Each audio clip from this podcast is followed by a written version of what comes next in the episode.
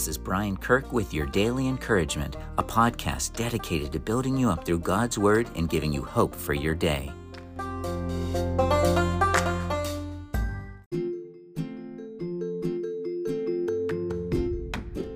Hello again.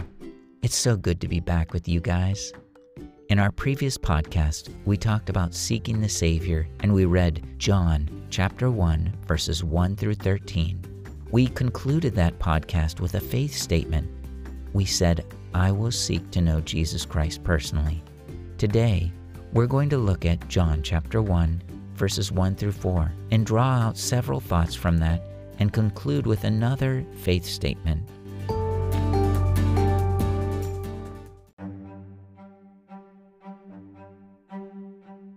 John chapter 1 verses 1 through 4 says, "In the beginning the Word already existed.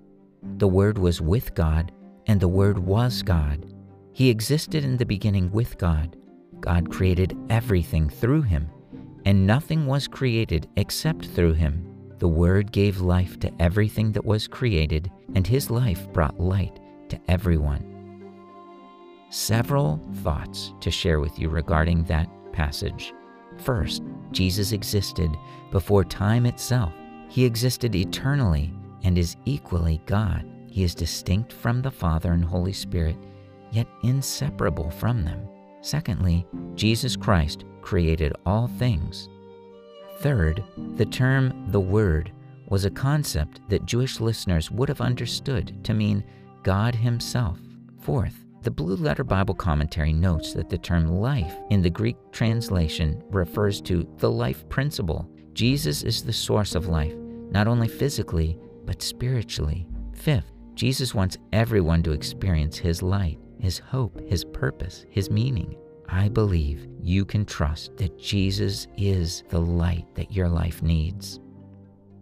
Will you join me in trusting that Jesus is the light for your life?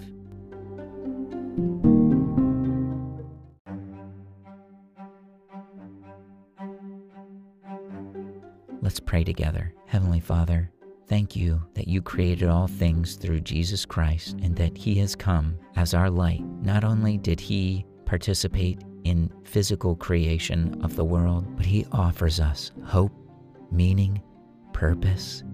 He offers light into our life. I pray that everyone listening to this podcast today would seek to know you as the light of their life. Lord, would you draw my friends to you? I pray that they would seek to know you and believe that you are the light of the world. We thank you and we ask this in Jesus' name. Amen.